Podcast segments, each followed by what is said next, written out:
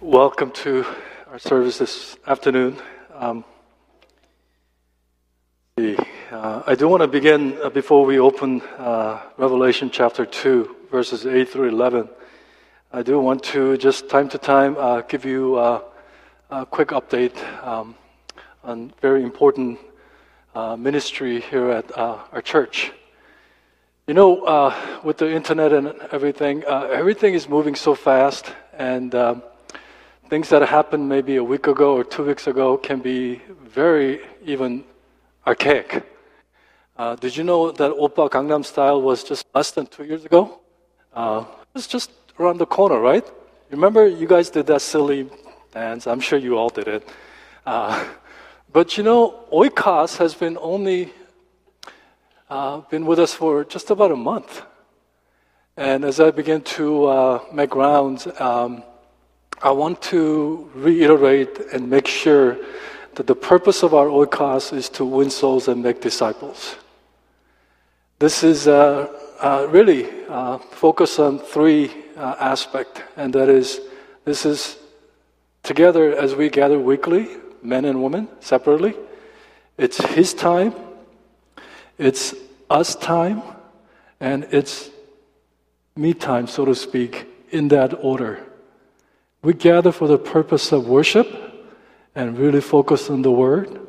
And we gather to really um, learn from one another as we share from the previous Sunday's message. Um, and then we pray for individual in our church, in our Oikos group. And I do not expect our Oikos leader to be a um, uh, know-it-all Bible teachers, as I said before. But you can always come to any pastors if you have specific questions which cannot be answered at Oikos meeting. Uh, email me or email um, Pastor Brian or Pastor Neil, Pastor Mark, or we've got many pastors here, Pastor David, um, and then inquire about some of the questions that you might have. But do understand that it is a place where you can uh, invite your non believing um, pre Christians uh, to the group. Uh, this is not a Bible study because the moment that you invite perhaps pre Christian to uh, let's go to Bible study, they will say, uh uh-uh, uh, it's not for me. This is a time where we gather to really journey together in life. And Oikos leaders are there to just journey with you, uh, to just uh, be uh, what I call deputized uh, pastor or shepherd, uh, but they're not, you know, they're not trained in a seminary level or Bible college level. Uh, you know, um, I want you to just respect the uh, oikos leaders in their leadership, but at the same time, know the purpose of our oikos, and that is to uh, really journey the life together, both um, faith as well as life, because we have so many things that happens to us that is outside of our control, that needs a lot of uh, sharing of burdens and um, just divvying up the uh, extra burdens that uh, you might be carrying. So know the purpose of oikos. Okay? Is it kind of dark up here? Do I, am, am I in the dark? Does it look dark? Okay. But let's open our Bible to Revelation chapter 2, verses 8 through 11, as we continue our Jesus' personal letters to uh, seven churches in Asia Minor. And uh, we're going to look at the shortest letter, um, uh, letter to Smyrna.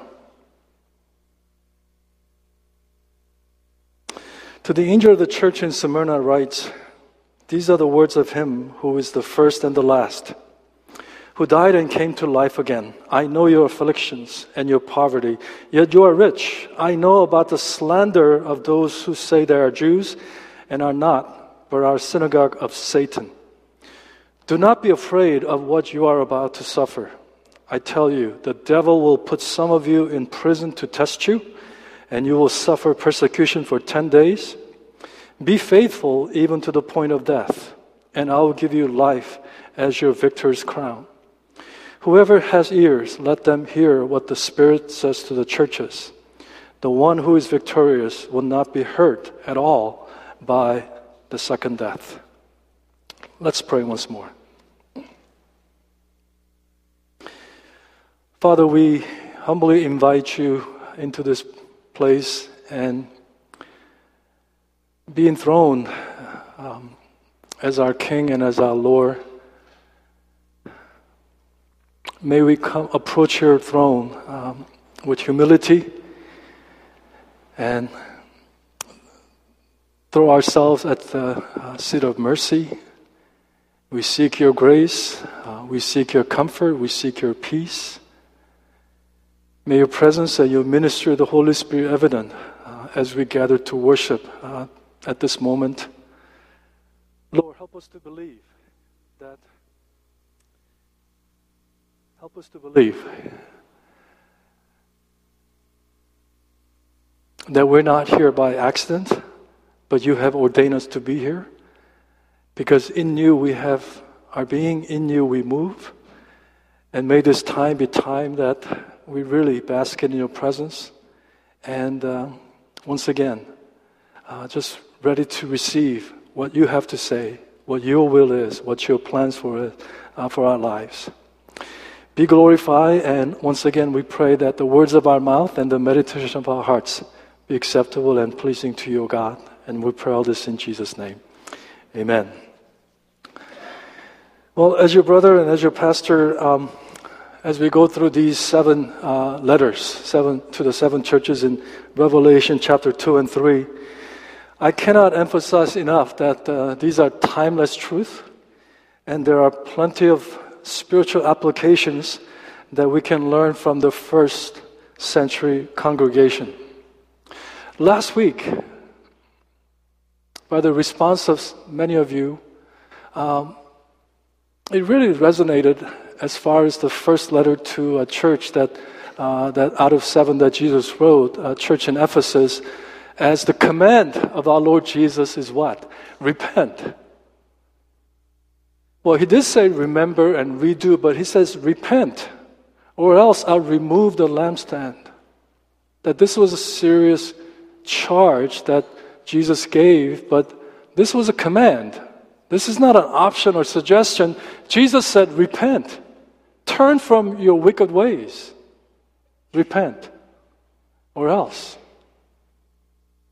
It's not regarding your salvation, but it's regarding our influence and our testimonies and the purpose of this church. Repent. That was his command. But this week, with the shortest letter out of seven, Smyrna, the command is be faithful, even to the point of death. This is the command that Jesus gave be faithful, even to the com- point of death, with the promise that I will give you the crown of life. This is a command once again. So we are literally moving from loveless church to a church that really love and serve Jesus Christ. Because the way that he commanded repent versus be faithful even to the point of death, for I will give you the, the crown of life we're talking about a church that is going through some very difficult tribulation and persecution and affliction, yet they are persevering, they are enduring. And to that, Jesus, He didn't rebuke this church. This church in Philadelphia is the only two churches that Jesus did not rebuke. He said, Be faithful even to the point of death, for I will give you the crown of life. This command that Jesus gave to the church of Smyrna kind of unpack or unveil the context, as I said, what the Smyrna believers are going through. The name Smyrna originates from the, uh, the word that you and I kind of know, yet we don't know, but it's the word myrrh, M Y R R H. Myrrh is an oil or, or incense or resin that is used in the tabernacle worship, but it's also used as, in an ancient time, to embalm the dead bodies.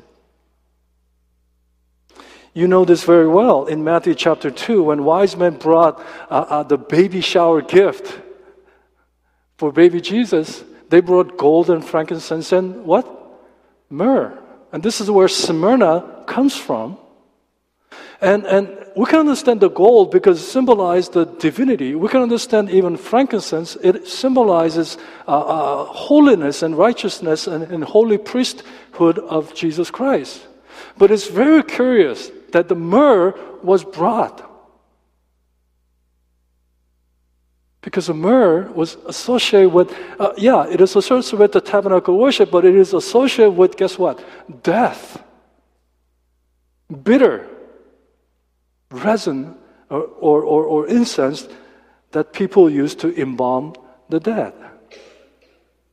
This is like a, you know, uh, we have a lot of baby shower, or maybe uh, as we visit uh, a baby uh, born, it's like instead of bringing birth certificate, you're bringing death certificate to the uh, to the baby, to the family.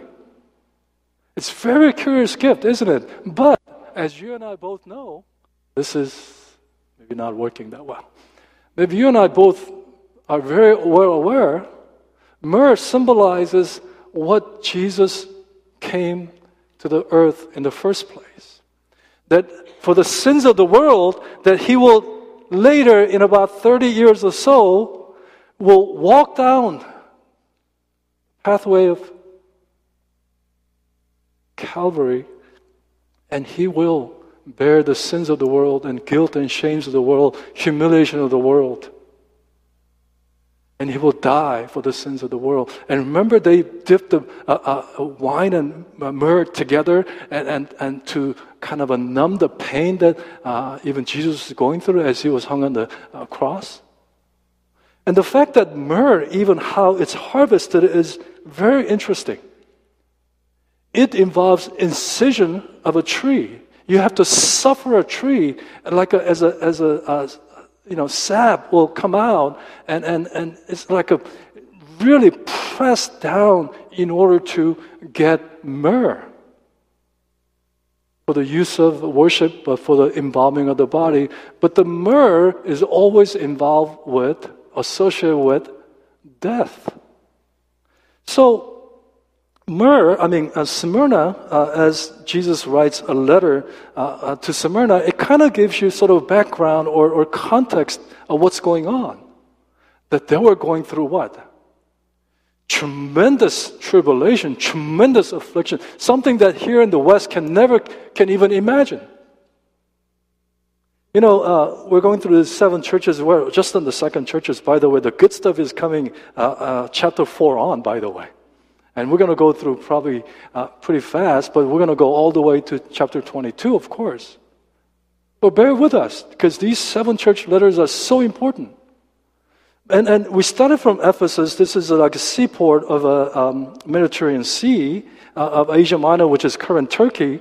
And then we're moving up about 35, 40 miles north of uh, Ephesus that we covered last week. And here's Smyrna, but it's like an upside down U. We're going to move to uh, uh, uh Ephesus, Smyrna, uh, um, Pergamos, and Thyatira. And we're going to go Sardis, and we've got Philadelphia, and then we're going to go to Laodicea. It's kind of upside down U.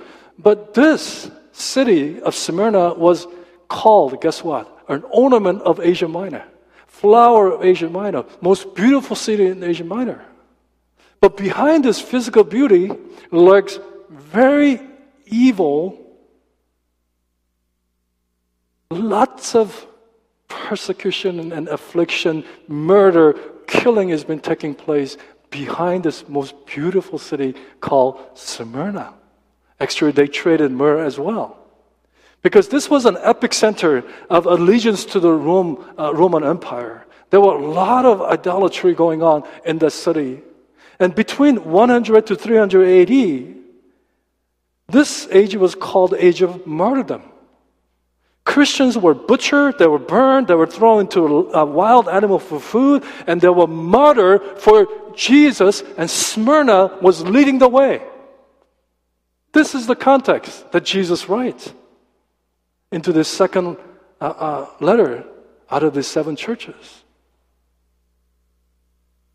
So he writes, I mean, John writes as Jesus tell him what to write.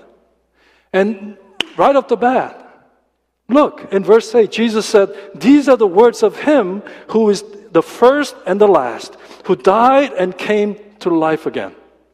Is this appropriate or what? Remember what they were going through. They were facing death, they were facing martyrdom for their faith. How did Jesus open the letter? He opens it saying, I am the Alpha, I am the Omega. I am the Almighty God. Yes, I was crucified and died, but I'm alive. I'm eternal, I'm sovereign. This is who I am. Because their allegiance, their faith is not on the emperor, not even on a church leader, but their faith was in Jesus Christ. They needed to hear this. We need to hear this again and again and again. We need to really get out of the first base of this who is Jesus? Many of people in church today still cannot get out of the first base of who is Jesus, still holding that question mark in their hands. Listen again. I am the first, I am the last. I died, but I am alive now. In other words, He is the beginning and the ending of all things. Everything is under His control. He reigns supremely. He's eternal, almighty God who has always existed in the past and who will always exist in the eternity. That's who Jesus is. Get out of the first base. That's who Jesus is. And do you remember what the angel said to, uh, at the Jesus uh, empty tomb? He said, Why do you seek the living one among the dead? He's not here, he is risen. Do we only visit this only during the Easter time? Right now. Who is and who was and who is to come? We talked about that. Who is Jesus?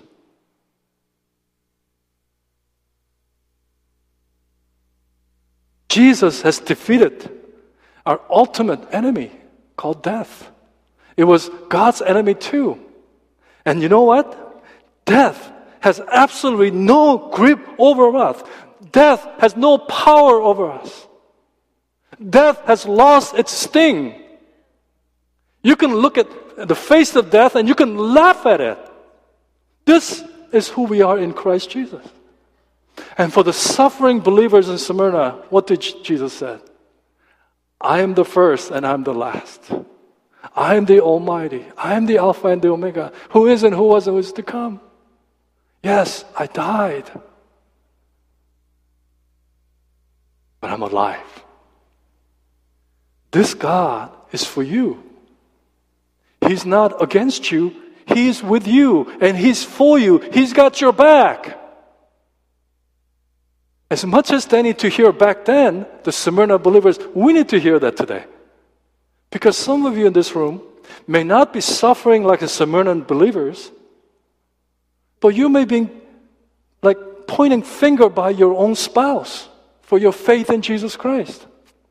Maybe the loved one, friends, or coworkers, you're being sort of, you know, persecuted or slandered. You need to hear who Jesus is, who you believe what your identity, identity is in Christ Jesus, you see? To these suffering followers in Smyrna, Jesus said these things. And I'd love this word. Turn to your neighbor and say, He knows. Go ahead. Oh, he knows. Now, some of you thinking, uh oh. No. Let me bring you back to the passage. In verse 9, he says, I know your affliction. I know your poverty. I know what you're going through. I know the things that you are facing. This is not just a lip service by Jesus. In other words, God's eyes are on the righteous. Jesus said, you know, if one sparrow falls off from the air, his eyes is on it. How much are you worth compared to a sparrow? Really. His eyes are on you, the righteous. And He knows. He knows. He knows, it says affliction. He knows what you're going through. The word affliction here in the Greek word is like the, uh, having a big boulder of uh, uh, uh, a rock and, and you are being crushed and grinded under the, under the rock. It's like that uh, your uh, grapes being crushed to get juice out of it.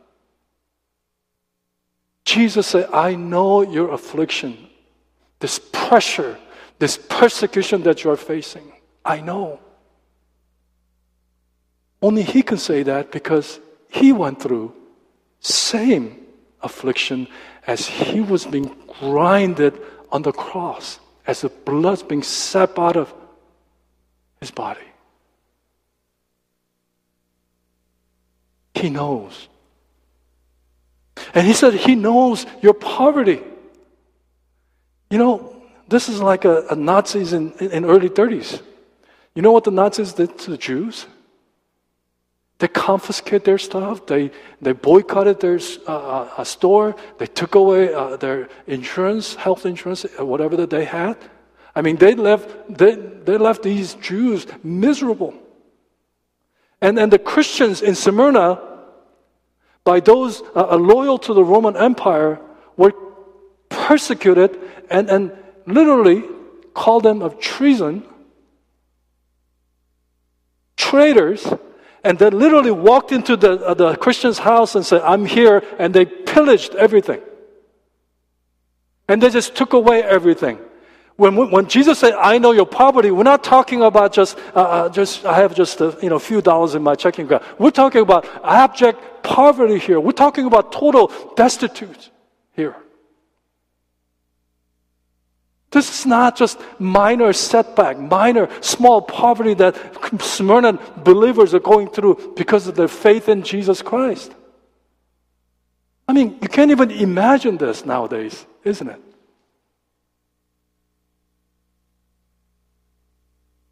But Jesus tells them, you know what? You're not actually poor, you are rich. You're rich. I don't know how you really can take that actually. I, you know, I, I can think about that. Uh, remember Diff'rent Strokes? Long time ago, that show, some of you? You know, the little kid always say, what you talking about, Willis? Right? He always said, what you talking about, Willis? I'm in such an abject poverty. And Jesus said, uh uh-uh, uh, you are not rich. I mean, you're not poor. You're rich. you're rich. I got nothing. What do you mean that I'm rich? We really need to ask ourselves what is true riches? Is it having a millions and billions of dollars and have nice things? Would you trade your places with Bill Gates and Warren Buffetts of the world without Jesus? Now, some of you are thinking, oh, let me think about that. Again, would you trade your place with the Bill Gates and Warren Buffetts of the world without Jesus? Without Jesus, Warren Buffetts and Bill Gates of the world are the most impoverished, most destitute people in the whole world. What Jesus is doing is that he's making a contrast between material poverty and spiritual riches here. And reminds us that there is nothing spiritual in being worldly rich. You can have everything in the world, but without Jesus, you have nothing. Do you believe that? Some of you are saying, How about I could have both? I know what you're thinking. I mean, I don't have a crystal ball, I don't have anything like that. But you know, you really have to ask what is true riches? For almost 30 years, I've been in ministry. And my wife, I can testify, we live each month check to check to check. But you know, over this 28 years of marriage, but plus another more years of the ministry, I have never, look at me, I've never gone hungry. I never missed a payment. I feel so full. I, I have a richness in Jesus Christ. What is true riches? And to, to them, I know your affliction, I know your poverty, but you are rich. You know, if I ever change my name, I want, I think I never share this one. I would like to have a first name Victor. It's a very biblical name, isn't it? Because we're victorious. And woman, you can have Victoria. Okay. But the last name should be not Kim, but Richmond. I sang, My name is Victor Richmond. uh, that's who I am in Christ. That's who you are, Victoria, rich woman. That's who you are. I don't care about the worldly riches. Don't be so chasing after the worldly riches. It's nothing compared to know Jesus and be found in Jesus. Some of you are already thinking about sending me email. Dear Pastor Victor, Mr. Richmond or something. You know, it's kind of, it's not a coincidence, but few chapter, I mean, next chapter, it was the letters to the church in Laodicea. Laodicea was very rich, and they said, you know, they thought they were rich, and they were like wealthy. But you know, in uh, Revelation 3.17, Jesus writes this word. You say I'm rich? I have acquired wealth? You, you do not need a thing? But you do not realize that you are rich, pitiful, poor, blinded, and naked. Who's rich here? This is real poverty. You know, Laodicea is the only church that did not receive any rec- uh, commendation or praise. They only received rebuke. Just as, you know, uh, Smyrna and Philadelphia is the only two churches that did not receive any uh, uh rebuke, but only commendation and praise. There is sort of a, you know, kind of pattern here. What did Paul say in 2 Corinthians chapter 8 verse 9? Though he was rich, yet for your sake he became poor so that by his poverty you might become what? Rich. Jesus was born not in the four season hotel, but he was born in a, in a barn, uh, in a, laid in the manger. He lived as a commoner. But he, what, he came, only reason that he came was to die on the cross for our sin. And, and he, he embraced our poverty. He embraced our infirmity. He embraced our humiliation. He embraced all the things that in this life that we go through. Like the Smyrna believers. He took it upon all to himself so that he can give you what? Riches in Jesus Christ.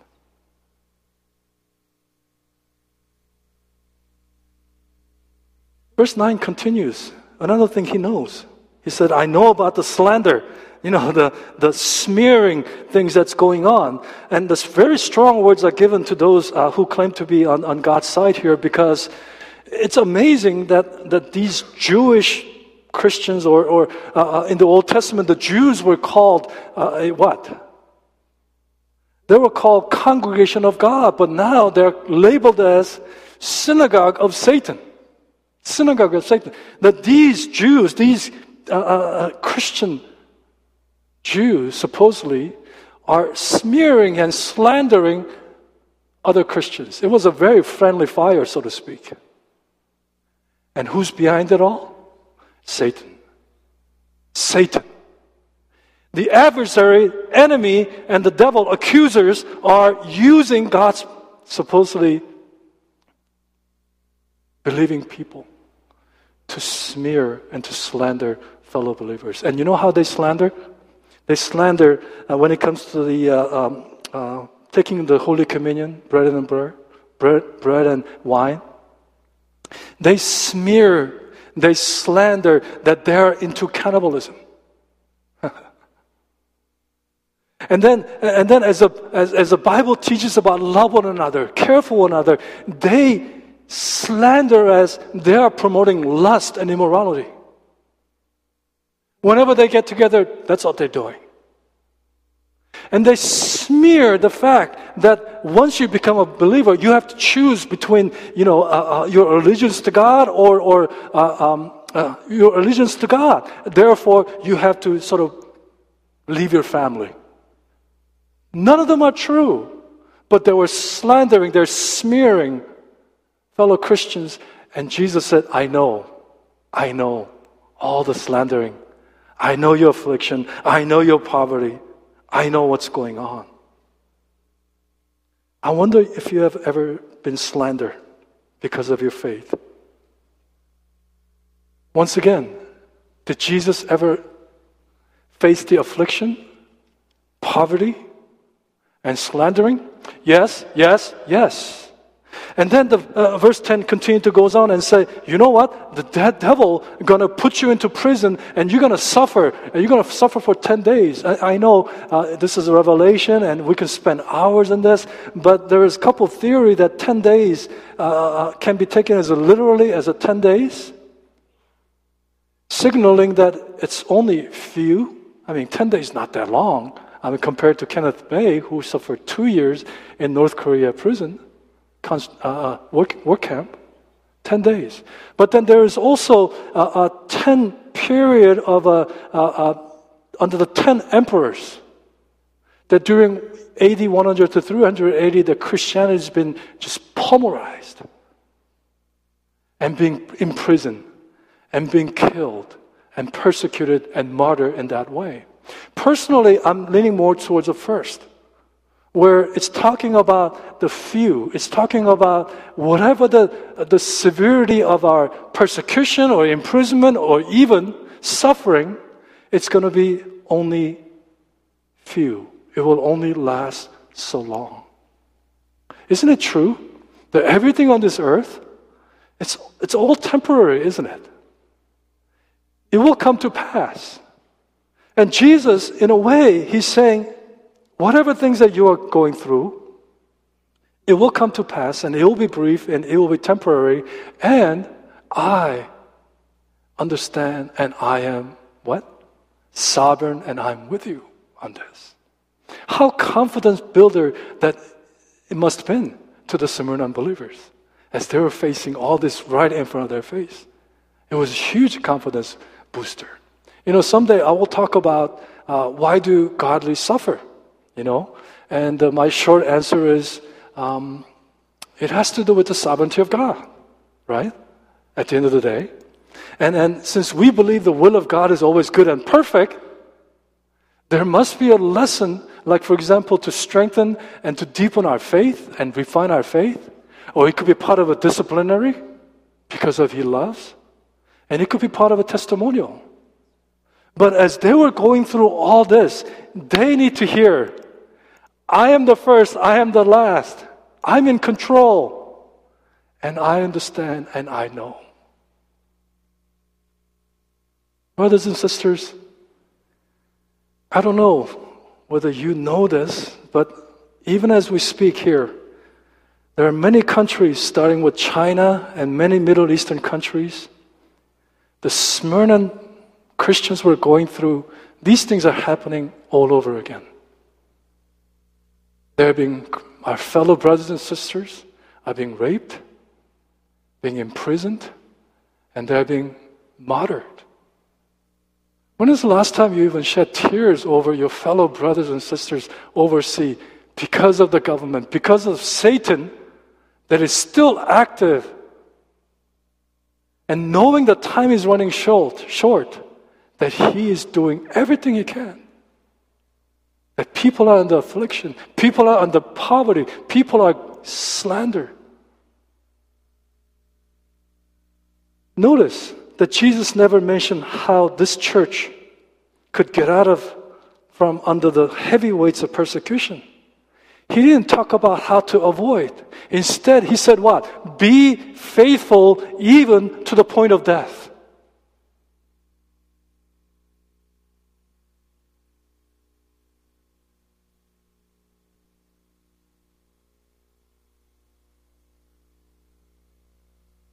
Let's ask ourselves in this in this time, what are you afraid of?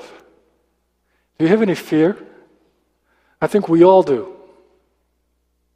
You know, it's not a real joke, but I fear pit bull. Because I've encountered a pit bull one time and I thought I was going to die. And guess what pit bull's name was?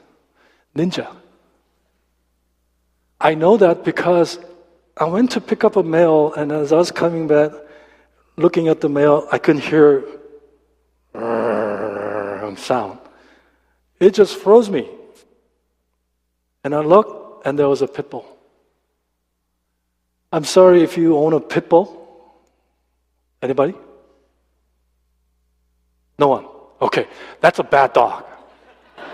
It's a mean dog. You don't want to go near that dog. And he was about to devour me. I know his name is Ninja because as he was walking towards me, you are dead meat. I mean, he's talking to me. Owner called, Ninja! And he called his dog back. Every time I see pitbull, I stay away. I am fearful of that. You know what else I'm fearful of? I'm fearful of, just like you, maybe news of cancer. Or suffering, physical suffering and pain that not only I have to endure, but the family have to endure. You know, I, f- I fear for many things. And fear, you know, please note, fear is not sin or it's not a sign of weakness of your faith, by the way.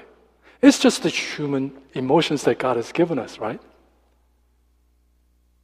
It's actually a good fear if it happens to prevent you from harming yourself and harming others, right? But something that you, just like what is our t- uh, um, sermon title today? Do not fear. Stop being afraid, in other words.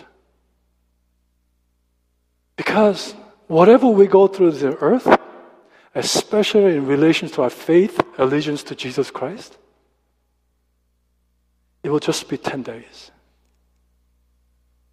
You're poor, your poverty, it's really not a poverty.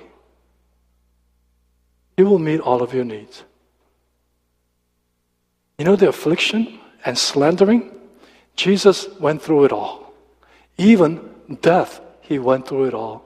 And he says, I am the Alpha and the Omega. I know. And I came back alive. What can men do to us? Jesus said, You know, don't be afraid about what man can do to you. The worst thing that they can do to you is kill you. But be afraid, be fearful of the one who will send your soul to the earth, hell, he says.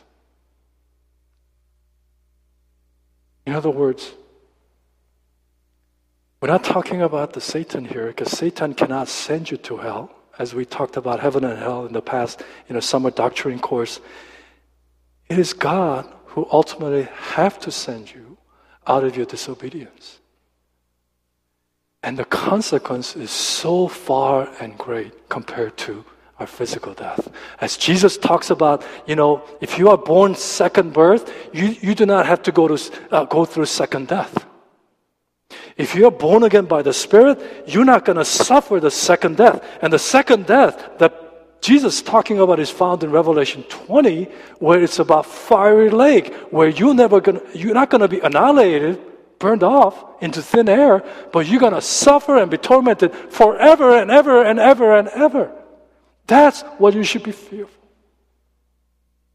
What can men do to us for our faith pursuing the holiness and pursuing the righteous life, what can men do to us? Do not fear. And the reason that I have to say this again is Jesus said, The world hated me, so don't be surprised that if the world hates you as well, and they will hate you if you stand for Christ Jesus. And we must stand. For Christ Jesus, even to the point of death. I know it's one of the most misinterpreted prophecy and it's not that popular in all of the Bible, but I believe time is coming soon. When the mark of the beast will be enforced. This is not a fictional story. You know, this mark of the beast is what? It's, a, it's the end time identification that the Antichrist must, I mean, you must have in order to uh, buy or sell or, or just to live your daily life. When you come to that point, you might have to be faithful even unto point of death. Are you willing? Do you have strong faith to overcome such pressure and persecutions? You know, it's been almost 30 years. I couldn't believe my eyes. You may not remember this, uh, those who are under 30 may not remember this certainly. There was an art called Piss Christ. You may go Google that. This artist put a crucifix in a, in a jar and he urinated his own urine into the uh, uh, jar and he made a picture and it actually won the award. Piss Christ. If I do that to Muhammad, I may have to hide. They will be up in arms. They're going to probably come after my head. That was 30 years ago. I actually cry over that, remembering. That's my Lord. That's my Savior. It's been urinated, desecrated, humiliated. And yet, Christians go as if, ah, ah, just art. We don't stand for anything anymore. Instead, we are being called name after name after name, and we just, you know, stand there and pummelize and, and practice grace, love. No, grace must mix together with the truth. Without truth, grace is just, just cheap, like a, a polyester. Not, it's, it's just fluff. You need to stand firm on the truth of who God is and who you are in Christ Jesus and has to live out. You know, I'm sorry, I'm not being insensitive here. I may gonna get some emails, but you know, during this presidential campaign stuff, as I said, dumb and dumber, you know, I really don't know who to vote. As I said, I know it's gonna come down to pro-life issue for me. I don't care anything else. But you know, during this campaign, I hear this word, this, this words a lot. War on women. I think there is some truth to that, but there's a lot of made up stories on that. Forget the war on women. There is a real war on Christianity that's going on. Are you that blind? Are you that putting your head on the sand? They're being murdered, they're being raped, they're being imprisoned, they're being taken and confiscated of their, their material possessions. They're being thrown out in the street yeah, we are sort of isolated and insulated here in this country, but this is a reality for many people like the Samaritan Christians, and you know, it's coming if it's not already here. Christianity being systematically being dismantled by secularism, liberalism, atheism, all these isms. One day, if a gay couple comes and comes to me and say, Pastor Jason, could you marry me? And I have to say, no, I cannot marry you. And you know what? One day I may be thrown in jail as a hate speech or bigotry or discrimination. It's already happening in Canada.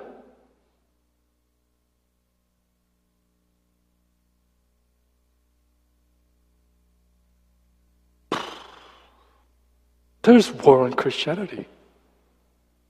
We are at war, and many people simply are just preoccupied with the things of this world. Wake up! What is the command of Jesus to a suffering believers in Smyrna? Be faithful even to the point of what? Death. Are we even near to that command? Don't cherry pick God's command. It's a command. But it, this command comes with blessings. You're going to wear a crown of eternal life. What can men do to us? Go ahead. Death has lost its grip on me. It has lost its sting. For to me, to live is what? Christ and to die is gain, Paul says. Are we even there yet? Are you pursuing, taking steps to get there? Take your eyes off of this mundane things of this world. There is something that's bigger, something that's eternal value to it, and that is in Christ Jesus. And you need to fix your eyes on that rather than things that will, will burn up and pass away someday. Amen.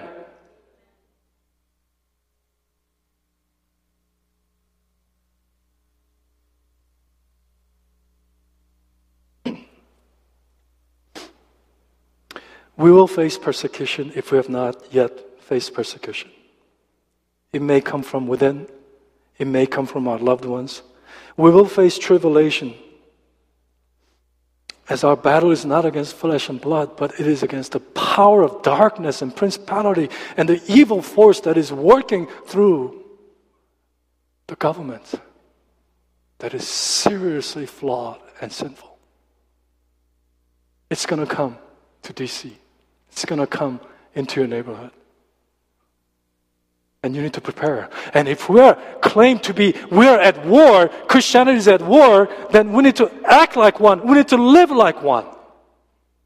If we are at war, do we just plan for tomorrow? I'm going to go I have a tea time at 7 o'clock, golf. 12 o'clock, I'm going to the mall. Is this how we live for the people who are in the midst of war? No. And yet we just go on living our life as if, ah, those are just fictions. Those are just, ah, old stories that's made up. Things are happening. Things are already in motion. US, US, US is not far away. You know, let me close. Let me give you one fact before we uh, have a worship team come up. My wife and I were going to celebrate our 30th wedding anniversary in about a couple of years. And we're planning to go uh, Israel, walk where Jesus walked, right?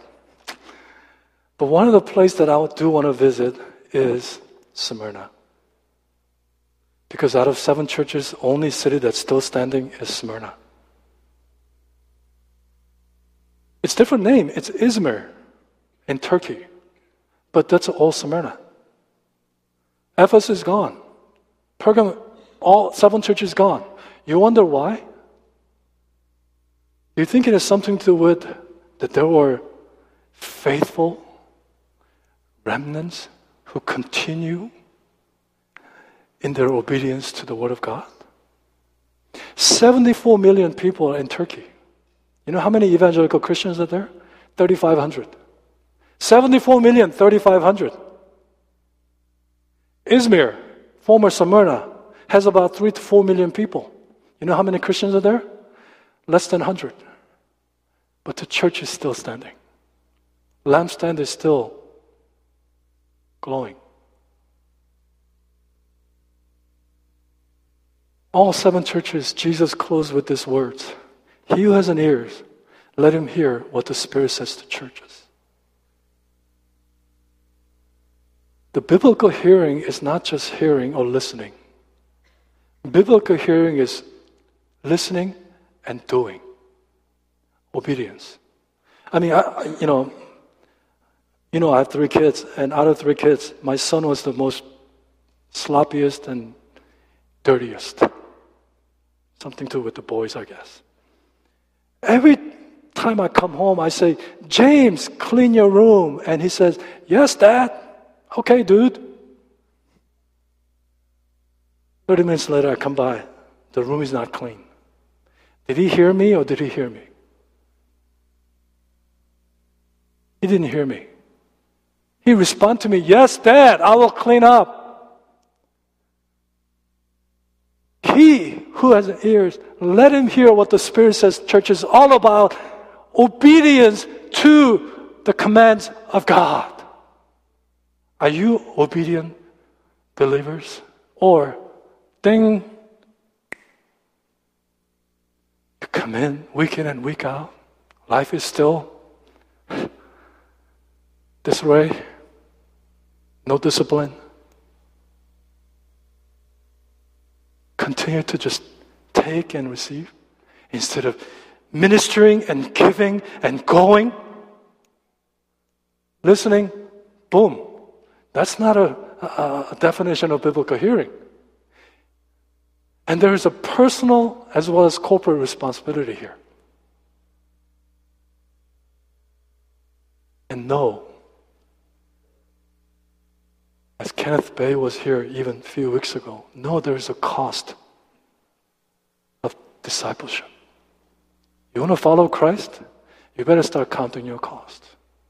It's not about walking the park.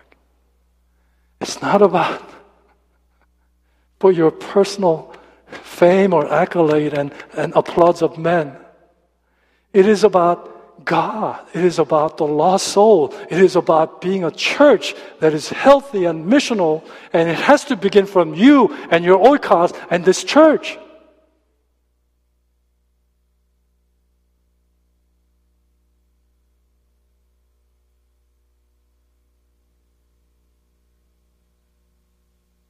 Let's, let's close our eyes and let's uh, respond.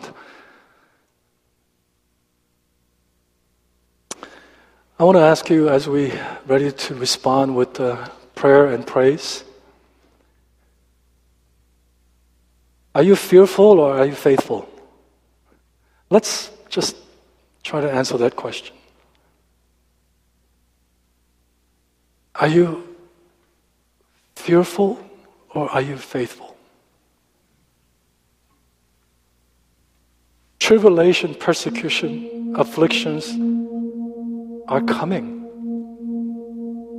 These end time story events will happen, and it's already in motion. We are standing one week closer to see Jesus face to face. We are at war, and many of us living and acting like there's no war going on. Wake up.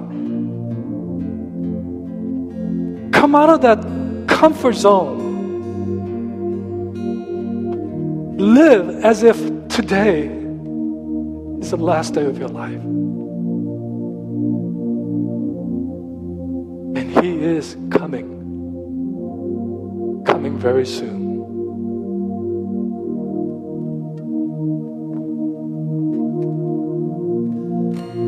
Whether you are going through present suffering, or slandering or even poverty, know that you're rich in Christ. Praise God. Know that our God knows and He is with you. He is an Emmanuel God. In Him we have strength, we have hope, we have eternity. Put your hope in God. Live your life for His kingdom and for the benefit of others. Be a conduit of His blessing. It's not about you, it's not about your kingdom, it's not about your family, it's not about your life. It's all about Jesus Christ. Live abundantly, live victoriously, live to the fullest. That is the will of God. I want to introduce, and I want to close with this. There is a dynamic duo that you probably don't know about. It's Holy Spirit and you.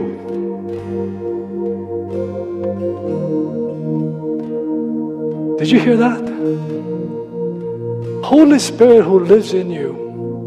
And with your commitment and partnership, this is a dynamic duo that you can overcome any kind of affliction, any kind of persecution, any kind of challenges, even to the point of death. We can do this. Let us shine His light. Let us stand firm on Christ Jesus.